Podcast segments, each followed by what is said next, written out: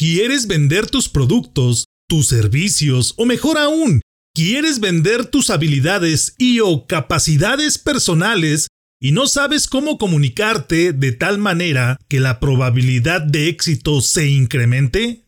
¿Te gustaría conocer cuáles son las recomendaciones que una vendedora experta nos regala y que a ella le ha permitido sobresalir en el mundo de las ventas? Líderes, ¿cómo están? Como siempre, es un placer compartirles esta entrevista que nos brindó mi amiga Lilia Pimienta, una vendedora con una vasta experiencia en el ramo de las ventas de diferente índole. Quiero compartirla contigo porque considero que nos puede aportar a ambos una serie de consejos muy valiosos. El éxito de la venta se basa en saber comunicarnos con nuestros clientes. Y en ese proceso de comunicación toma relevancia el saber escuchar, puesto que esta habilidad nos dará la oportunidad de conocer las necesidades de tu cliente. Recordemos que el cliente no nos quiere comprar propiamente dicho, lo que él o ellos quieren es que sus necesidades se satisfagan. Conocer tu producto, conocer a tu competencia, el precio y el manejo de objeciones son aspectos importantes que deberás dominar y usar en tu favor para motivar a tu cliente a tomar la decisión, ya que él o los clientes siempre deberán sentir que son ellos los que deciden qué te compran. Acompáñame y descubramos juntos de qué manera podemos ser, a partir de hoy, mejores vendedores. ¿Dónde? Aquí, en esta entrevista con Esaú García y nuestra experta en ventas Lilia Pimienta. Suscríbete, comenta, comparte y practica estas herramientas. Y por favor, no olvides seguirme en mis redes sociales para seguir platicando acerca de este y muchos temas de liderazgo y algo más. Encuéntrame en Facebook e Instagram como Salvador Santoyo Speaker y en Twitter como Salvador Speaker. Bienvenidos al podcast de liderazgo y algo más. Para lograr tus objetivos y ser exitoso en los ámbitos personal y profesional, no es necesario reinventar la rueda. Puedes comenzar aprendiendo de los que ya han logrado el éxito. Recuerda que el liderazgo no se crea ni se destruye, solo se transforma. Infórmate de aquellos que han experimentado situaciones de aprendizaje y desean compartirlas contigo. En el podcast de liderazgo y algo más, te acercamos a los expertos en temas de liderazgo y todo aquello que está relacionado con tu crecimiento y desarrollo en los negocios y por supuesto en el área personal, de tal manera que recibas información, estrategias y pasos a seguir para alcanzar el éxito. Soy Salvador Santoyo, emprendedor, líder y comunicador quiero que caminemos juntos en el fantástico mundo del liderazgo. Acompáñame. El día de hoy hablaremos acerca de un tema muy interesante, acerca de las ventas. Hoy tocaremos el tema de la comunicación, la comunicación para vender, la comunicación para tener más ventas, para generar ese movimiento de oferta, demanda, eh, compra de los productos o de cualquier servicio que tú tengas oportunidad de ofrecer. Hoy nos acompaña nuestro amigo Esaú García. ¿Cómo estás, Esaú? Muy buenos días. Muy buenos días, Salvador. Estamos felices, estamos contentos, listos para comenzar con este tema que es muy importante, que es precisamente cómo comunicar en las ventas. De igual forma, hemos tocado temas relacionados que se van concatenando y vamos aterrizando algo muy interesante para los compañeros y amigos que nos están escuchando y nos están viendo.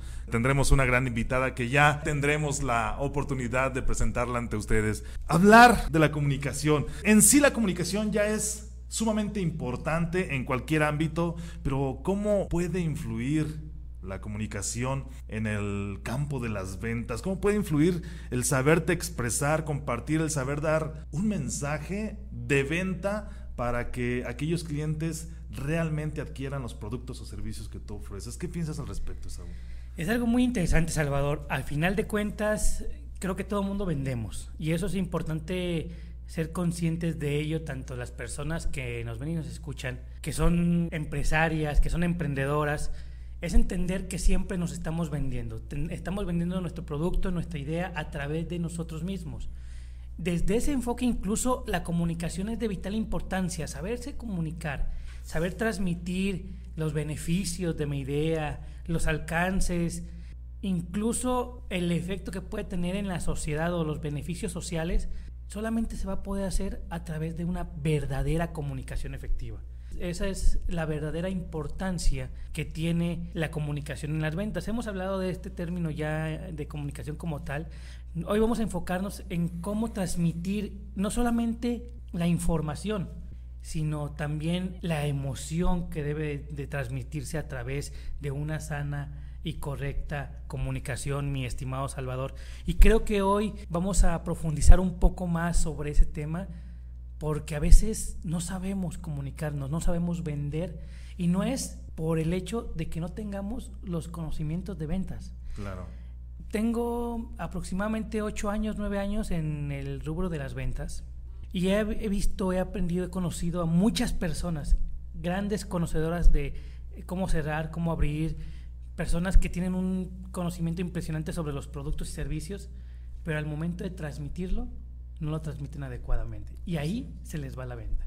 Claro, y aquí la confusión que puede existir en la mayoría de las personas que se dedican a vender es que se comunican precisamente para vender, cuando creo que lo más importante es comunicarte para satisfacer una necesidad más que vender un producto y un servicio, estás vendiendo una emoción, estás vendiendo una satisfacción. Y es por ese camino por el que nosotros debemos expresarnos para poder llegar a la mente del consumidor y que él no crea que está comprando solo un producto o un servicio, sino que está satisfaciendo, como lo comento, una necesidad o que está teniendo una emoción al adquirir ese servicio o ese producto.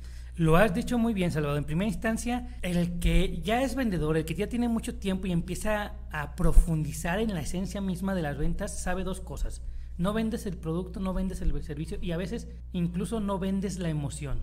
Te vendes a ti mismo. Claro. Es el paquete integral. Dentro de ti viene qué tanto sabes del producto, cómo puedes transmitir la emoción, pero te vendes a ti mismo. Todo vendedor sabe que lo que verdaderamente vende es la confianza para poder entonces apoyarse en ella. ¿Qué significa esto? Si la persona que está del otro lado no confía en mí, no me va a comprar. Si yo le genero cierta empatía, cierta confianza, le genero, en él el deseo de interactuar conmigo, me va a comprar. Mira, hace mucho me, pasó algo muy interesante. Yo vendía software. Y uno de mis clientes un día me habla y me dice, oye, Saúl, necesito unas llantas para carros. Digo, mi estimado, yo no vendo llantas. No, yo no, yo sé, pero yo sé que tú eres muy, muy proactivo y demás. Ayúdame con eso. O sea, imagínate el grado de confianza que tenía en mí como para buscar que yo le vendiera otras cosas que no eran parte de mi rubro, ¿no? Ahí es donde sabes que ya te vendiste ante él. Por supuesto, y lo que tú comentas, y es una duda que me surge, que quizá podamos ahondar eh, un poco más adelante con nuestra invitada, es que el mensaje no siempre debe ser el mismo, aunque estés vendiendo el mismo producto o servicio o estés vendiendo lo que estés vendiendo, sino que este debe adaptarse precisamente al tipo de personas con las que, o a las que tú estás vendiendo. No es lo mismo hablar a, a una persona que sabes que te cuesta trabajo obtener algunos minutos de su tiempo para poder vender un producto donde tienes que ser muy conciso, a una persona que tiene mayor cantidad de tiempo libre, a la cual puedes detallar ese speech de venta, ese discurso de venta, incluso también el tipo de personalidades con las que estás tratando, debes de ir modificando, debes de ser adaptable, debes de ser flexible como vendedor para ir adaptando, ir editando, si se llama de esa manera, ese discurso de venta y poder lograr el objetivo de meterte en los gustos, de meterte en la mente del consumidor. Lili Carlota Pimienta, además de ser una gran mujer, una persona exitosa, una persona que, empresaria que ha tenido la experiencia de abrir negocios y de continuar con esto, todo desde el enfoque, incluso desde la venta como tal. Tiene experiencias en las ventas técnicas, en servicio y actualmente en bienes raíces. Es asesora inmobiliaria por parte de Sierra Plus. Profesionalmente es actriz, es una gran actriz, por cierto. Maneja muy bien las artes escénicas. Incluso nos ha dado varias conferencias, talleres de el lenguaje no verbal, gesticulación y demás, ¿no? Por parte de la Universidad de Guadalajara. Y además de ello, ya lo ha dicho Salvador, es una excelente comunicadora en las ventas. Por favor, Lili, bienvenida, ¿cómo estás? Cuéntanos, por favor. Muy bien, muchísimas gracias, chicos. Qué bonitas corbatas están usando. ¿Verdad que sí? Gracias, gracias. Como tú dices, la experiencia te va dando la pauta. Cuando uno empieza a vender, eso haces, un speech. Pero lo primero que tienes que hacer para una buena venta es romper el hielo frente a tu cliente y además escuchar a tu cliente. Conocer exactamente cuáles son sus necesidades, su potencial, su poder adquisitivo y el momento oportuno para, para venderle lo que, lo que a ti te interesa venderle.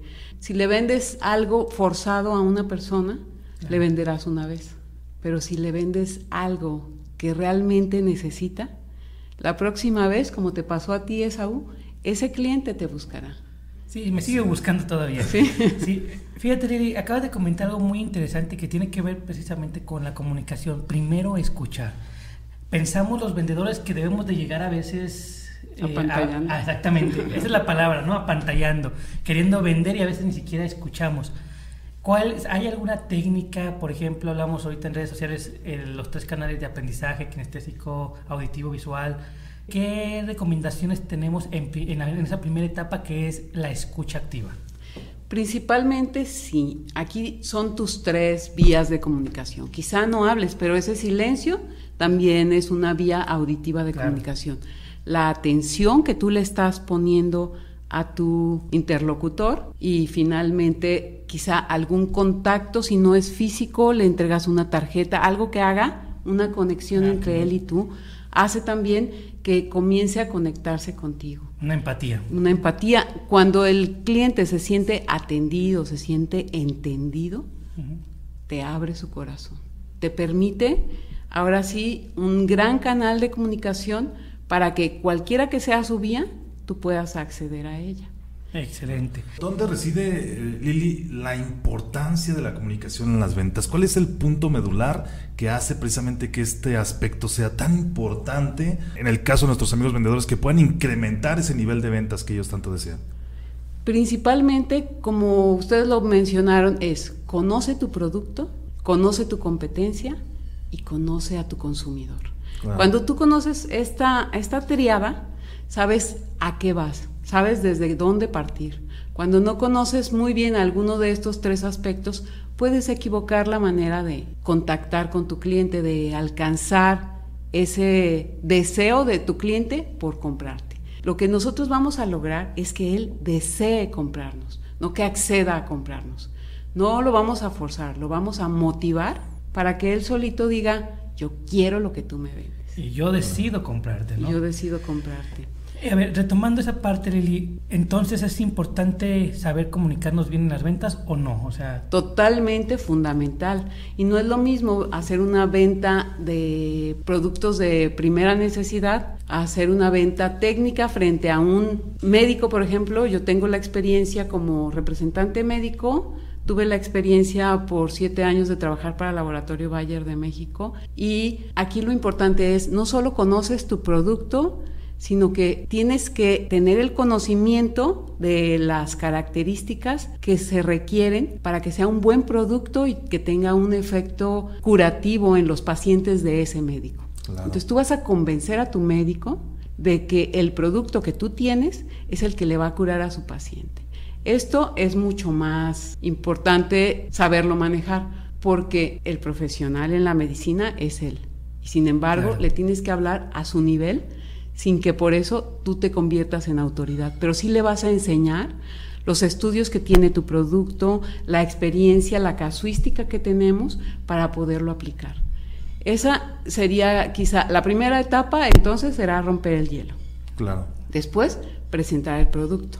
Pero una parte fundamental de las ventas es el manejo de objeciones.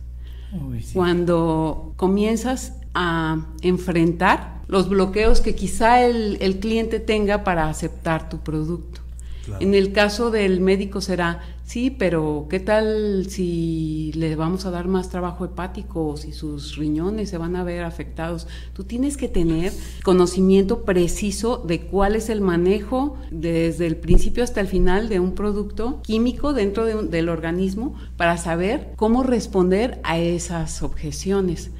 El precio, la competencia, ¿no? no pues tengo este y hace lo mismo. Sí, exactamente. Cuando conoces a tu competencia, sabes cuáles son las ventajas de tu competencia, pero conoces cuáles son las ventajas de tu producto. Entonces vas a destacar las ventajas de tu producto. Y quizá de una manera no tramposa, pero sí clara, puedes minimizar las desventajas que tu producto tenga frente al otro. Claro. Eso me deja muy claro que cuando deseas vender algo, definitivamente nunca deberás improvisar, siempre deberás estar sumamente preparado con información que aunque consideres no te pueden cuestionar o nunca se va a tocar, debes de conocerla porque es una base que tú debes de tener para sentirte seguro, para poder responder cualquier tipo de pregunta que pueda surgir sin improvisar, obviamente. Exactamente, y volviendo a, las, a los canales de comunicación, también es importante llevar algo escrito, algo que le puedas entregar a tu cliente, tangible, donde él pueda revisar que lo que tú le estás diciendo realmente existe. Realmente está sustentado científicamente y no lo estás sacando de la manga y no lo estás improvisando. Entonces vamos a aterrizar todo esto en primera instancia, porque incluso tengo una pequeña, eh, no, una disonancia ahí o un, opino diferente Salvador en el sentido de que sí se puede improvisar. La improvisación no es, no es, no estar preparado, es decir, Incluso estar preparado, estar bien informado es una cosa e improvisar en el momento porque hay preguntas que te hacen que no, no están planeadas, ¿no? Entonces necesitas improvisar. La mejor improvisación es... La que no se improvisa. La que no se improvisa. Es decir, tener muchísima información, estar muy bien informado, estoy de acuerdo con Salvador, pero sí hay momentos donde improvisamos, ¿no? Sí. Ahora, vamos a aterrizar esto al enfoque de, de comunicación y quiero recapitular todo. Hablábamos entonces primero de romper el hielo y para ello es importante escuchar y para escuchar es importante estar enfocado, buscar una empatía, buscar siempre una conexión de tal manera que ya empiece a darse la comunicación más de una manera más natural y confiada. Y empezamos también a entender que para saber vender, para saber comunicar, necesitamos tener la información de, las, de la competencia, de el perfil de nuestros eh, clientes, de nosotros mismos, incluso para mí, qué tipo de, comunicado, de comunicación doy yo, en dónde soy fuerte, cómo puedo vender más, eso es muy importante. Y hay algo que me llama la atención, Lili, que, acabas de mencionar y efectivamente es una herramienta muy poderosa para los vendedores. el material tangible donde vienen especificaciones, beneficios y demás, es esa hoja que le das, ese resumen, que también es comunicación. Saber hacer esa hoja no es fácil. Y para aquellos es que la carta de venta. La carta de venta, la carta de especificación, la carta descriptiva, la ficha, técnica. La ficha técnica como le gusta llamar. Y aquí, en ese punto medular, queridos amigos que nos ven y nos escuchan, que también ahí ya tenemos comentarios, ahorita los, los, los manejamos en las redes sociales, los que empezamos a tener un negocio, los que empezamos a formar una fuerza de ventas, a veces nos topamos con queremos hacer una carta descriptiva, una ficha técnica extremadamente larga, con mucha información que se puede reducir, que se puede generar en, a veces en dos, tres líneas, números, gráficas, imágenes. Es decir, esa, esa carta que tú das también comunica. Y como tú la hagas, también va a generar un beneficio o un perjuicio en tus, en tus ventas. ¿Qué es lo que recomiendo a los emprendedores y a las personas que microempresarios, observen cuando llega un vendedor contigo, cuando te entregue algo, observa cómo la hacen, porque las grandes corporaciones tienen ya muy bien medido esto, existe una forma de hacer esa ficha técnica, existe una ley de cómo comunicar y precisamente eh, menos es más, pero sí necesitamos tener imágenes, gráficos y contenido muy esencial. Con mucho gusto también en eso podemos apoyar a Salvador y servidor y con mucho gusto también Lili. Pero bueno, entonces comunicamos incluso con el papel, comunicamos lo que se llama la comunicación eh, institucional, ¿no? lo que viene por parte de la empresa. Y hablamos de algo muy interesante, Lili. Nosotros también debemos de saber qué tipo de comunicación damos. Y Salvador decía algo en un principio. Salvador decía que si la persona no tiene tiempo o tiene cierta personalidad, hay que comunicarnos de una manera. Cuatro estilos de comunicación, los voy a mencionar rápidamente. El directo, una persona que le gustan las cosas, el resumen, las, las cosas. Exactamente, al grano. Así es. El estilo de iniciación es un estilo sociable, entusiasta, energético, espontáneo y amante de la diversión. El solitario, pues aquel que da siempre la palmadita en la mano, aquel que, busca atender todas las necesidades y va muy empatado con aquellos que ya leyeron el libro de Vendedores Perros, va muy empatado con una raza en particular. Y el analítico, aquel que es más fuerte, tanto como vendedor como la persona que escucha. Ojo con esto. Tal vez yo no soy bueno para dar, brindar emociones, pero sí soy bueno para brindar números. Entonces, tal vez yo voy a vender mejor con personas que también sean analíticas o personas que quieran números, estadísticas y demás. Entonces son cuatro estilos que podemos mezclar, tanto saber cuál es mi estilo, mi fortaleza para poder vender y saber distinguir, por ejemplo, y aquí vamos a hacerle la pregunta directa, improvisada a Lili, vamos a, ponerla en un, en un estado de, en un tópico de meta, un asunto mental por ejemplo, recordando directo es al grano, iniciación, iniciación, así tal cual dice, es el sociable como tal, solidario es aquel que apapacha, analítico son números. ¿Cómo atacarías tú a cada uno de ellos o cómo conectarías con ellos, Lili? Cuéntanos. Por eso es tan importante la escucha. Primero, para identificar cuál de estos tipos de cliente tenemos en Excelente.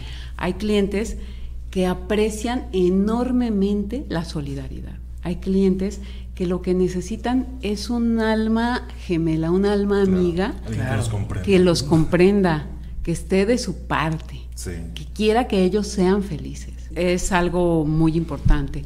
Cuando sabes que la agenda es apretada, entonces tú también resumes tu información, concretas a lo que vas y quizá haces una segunda cita para las objeciones o para las dudas o para el cierre pero entonces no te vas a extender y no le vas a decir, a ver, ¿qué desayunaste hoy? O cuéntame, ¿cómo está tu mamá? Porque aunque es importante, quizá al final solo le dices, salúdame mucho a tu mamá, me acuerdo de ella. Claro. Positivamente, no es, no es algo Pero cuando una persona es analítica y esa persona te dice, ¿cuántos son dos más dos? y tú no le sabes responder inmediatamente que cuatro, pierdes credibilidad. Claro, claro. Entonces, ahí sí, mucho ojo con el conocimiento previo de la información que le queremos brindar al cliente.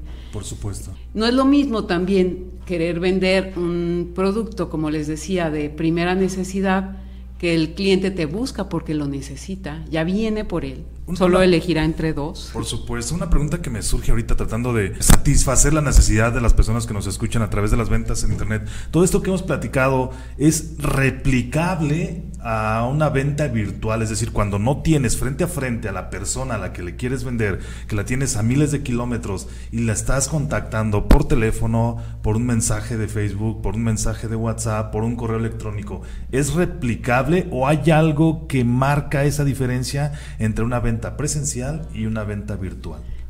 Considero que sí son dos cosas diferentes. Sin embargo, podemos trabajar para que una venta virtual se vuelva sensitiva. Es decir, quizá con un mensaje de voz, quizá con una imagen. Un video. Un video. Un gracias al final, o sea. Sí. y algo que me queda muy claro desde siempre y que me lo enseñó mi papá cuando yo era niña, es sonríe cuando hables por teléfono. Porque aunque no estén viendo tus dientes, la voz se escucha diferente cuando sí, percibe la sonrisa a través de la distancia. La sonrisa se transmite, efectivamente, se transmite, es transmitible, se escucha. Bien, de ese tema en particular quiero andar un poco, porque ya Susana, José Luis nos comentaban algo al respecto, y Lili acaba de dar en el punto. No significa que por el hecho de que sea una venta en línea, hay dos tipos de venta digital o bueno, está la venta digital, el catálogo en línea y, el, y la, lo que comentaba Salvador, de venta a distancia, aunque ya sea por medio de una videoconferencia, de una llamada y demás, la venta a distancia tiene un perfil interesante porque hay un contacto humano. En ocasiones, como por ejemplo Mercado Libre, entre otros, ya hice muchos comerciales, pero bienvenidos, entre otros, son ventas ya que atienden a lo que decía Lili el cliente ya los está buscando en primera instancia. O sea, ya yo si quiero unos tenis los busco en internet y tal vez voy a encontrar una gran cantidad, ¿no? Claro. Pero la manera en que esté estructurado tu catálogo de ventas, y aquí tiene que ver mucho con marketing digital, tiene que ver con mucho con comunicación también, es importante. Ejemplo, los cuatro estilos que acabamos de hablar se ven en la página de internet. La primera imagen del producto no debe tener mucha información porque no todos, no todos son analíticos. Entonces, si alguien es analítico, va a buscar el botón de más información. Por lo tanto, debe ser una imagen limpia, menos información, es, eh, datos específicos tal cual, ¿no? Alguien va a buscar ficha técnica, le pones ficha técnica, beneficios más emotivos, ¿no? Entonces pones imágenes donde la persona se ve con, socialmente con los tenis, qué sé yo, ¿no? Entonces buscas darle a los cuatro perfiles la información deseada en imágenes, como lo acaban de comentar, en texto, poco pero relevante, y incluso en grabaciones. Efectivamente hay páginas, a mí me encantan, que entras toda la página y sale un video que te dice bienvenido, tal cual. Una persona grabada, la primera vez es muy padre, después la, segunda tal vez dices, bueno, ya lo quito luego, luego, ¿no? Pero tiene la opción de eh, el botonzote grandote para que lo, elimines inmediatamente. Pero es un, un, gesto, se puede hacer en ventas también. Hablando acerca de, de lo que es las, las ventas virtuales y las ventas presenciales, ¿cuál es la recomendación más importante, más fuerte que Lili puede dar a las personas que se dedican eh, en este, en este campo, a este oficio? Empatiza con tu cliente. Esa es la primera recomendación. Después, con base en esa empatía, si tu venta es virtual, crear una ficha técnica que incluya esos aspectos que tú crees que le van a emocionar a tu cliente. Por ejemplo, en el caso de las casas. Así es. ¿No? alguien va a comprar una casa y realmente es algo para su vida, para toda la vida. es una inversión fuerte, es algo que va a vivir con ella. Entonces es mucho más puntual lo que tienes que decirle. Es funcional, está probada, está garantizada, está libre de gravamen. Es una casa en una muy buena zona. Las vías de comunicación son adecuadas cosas que al cliente le van a interesar. La cocina está equipada, los herrajes son de buena calidad, buena madera, la garantía de servicio de esta, de esta colonia es a prueba de ladrones, por ejemplo. o hay, tenemos vigilancia a las 24 horas. Claro. Tenemos amenidades para todos los condóminos de este coto, por ejemplo son cosas que van a emocionar al cliente. Claro. Después, él ya está encaminándose a una zona de la ciudad para, para comprar. Pero además tú le estás ofreciendo un plus. Y si se lo sabes explicar de una manera que lo contagie de esa emoción, tienes la mitad del trabajo hecho, solo la mitad. Porque cuando hablamos de dinero... Es la otra. así es, así es donde también tenemos que tener una estrategia importante de negociación para destacar las ventajas y reducir las diferencias económicas, de ofrecer quizá créditos, quizá financiamientos que permitan al cliente adquirir lo que tú le estás ofreciendo y que él quiere. Claro. Le ayudas a conseguir lo que él quiere. ¿Cuáles son tus conclusiones, Lili? Cuéntanos. Las conclusiones para las ventas es no te vendas sin antes comprar a tu cliente. Es decir, cuando tú comprendes a tu cliente, él te va a querer comprar. Él va a ser quien decida adquirir lo que tú le estás ofreciendo, sea tu servicio, sea un objeto o sea tu conocimiento, cualquiera de ellas. De alguna manera mi conclusión el día de hoy y que he adoptado gracias a los comentarios en el programa y también tras bambalinas es que más que que improvisar en un discurso de venta debes de estar preparado y tener cierta flexibilidad y, adaptabilidad. La, información y el conocimiento tú ya lo debes de tener, de llevar, de, preparar previamente, de hacerlo propio, para que cualquier pregunta o cualquier eh, camino o cualquier movimiento raro que se pueda dar en el momento de la venta seas capaz de resolver la situación o de, de resolver, de satisfacer una necesidad. En ese caso de que surge alguna duda, tienes que ser capaz de resolverla en ese momento de esa manera adquieres credibilidad y confianza de la persona que te está comprando, a la persona a la que tú estás intentando vender algo. Bien, desde el enfoque de la comunicación, mis estimados, La última recomendación que yo te daría es ser auténtico y transparente. Evita tratar de ser o de ejercer un estilo de comunicación que no es el tuyo. Aprovecha tus fortalezas, porque todos los estilos de comunicación tienen debilidades y fortalezas. Entonces, aprovecha tus fortalezas, ve, analízate, observa qué tipo de comunicación ejerces, eh, en cuál te sientes mejor, cuáles son tus características, si eres más de números, si eres más de emoción, si eres más sociable, si eres más directo. Busca, busca ver cuáles son esas características, sé consciente de ellas y empieza entonces a aprovecharlas, pero con transparencia. La esencia, tu, tu ser, tu marca, siempre debe de prevalecer ante todo. Haz las cosas entonces con corazón y créeme que en ese sentido todo lo que salga de la boca va a ser oro puro. Excelente. Y ahorita que hablas de, de la marca y la personalidad de Saúl, ¿cómo diferenciarte en este mundo bombardeado por las ventas? ¿Cómo marcar esa diferencia como vendedor? Justamente lo acaba de decir Esaú, el ser auténtico. Cada uno somos únicos. No tratemos de imitar a nadie más. Podemos aprender de los demás, pero siempre le vamos a poner nuestro toque personal. Claro. Nuestro toque personal. Hay que ser puntual, hay que cumplir con lo prometido, hay que escuchar con atención y hay que resolver cualquier obstáculo que se presente en el camino. Excelente. Lili, ¿a dónde te pueden contactar? ¿A dónde te pueden buscar las personas que desean saber más acerca de ti? Yo estaré para ustedes con mucho gusto en Facebook como Carlota Pimienta.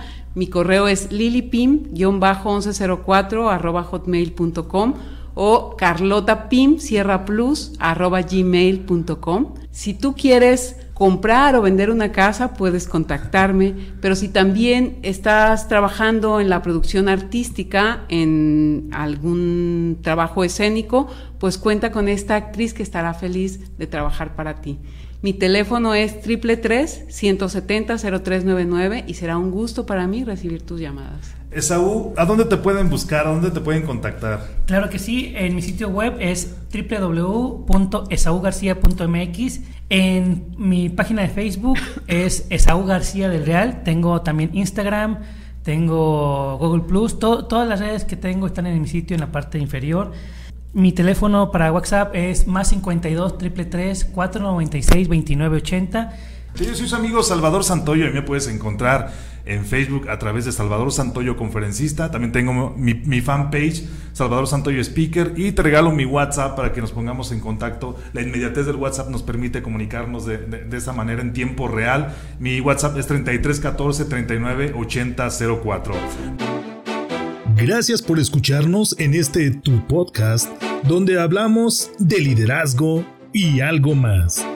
Ayúdanos a que este podcast llegue a más personas que lo necesitan. Comparte, califícanos con 5 estrellas, comenta y compártenos todas las dudas que tengas acerca de este tema. Eso nos permitirá compartir contigo más conocimiento y herramientas de liderazgo útiles para tu negocio y por supuesto para tu ámbito personal. Yo soy Salvador Santoyo. Nos escuchamos en el próximo podcast.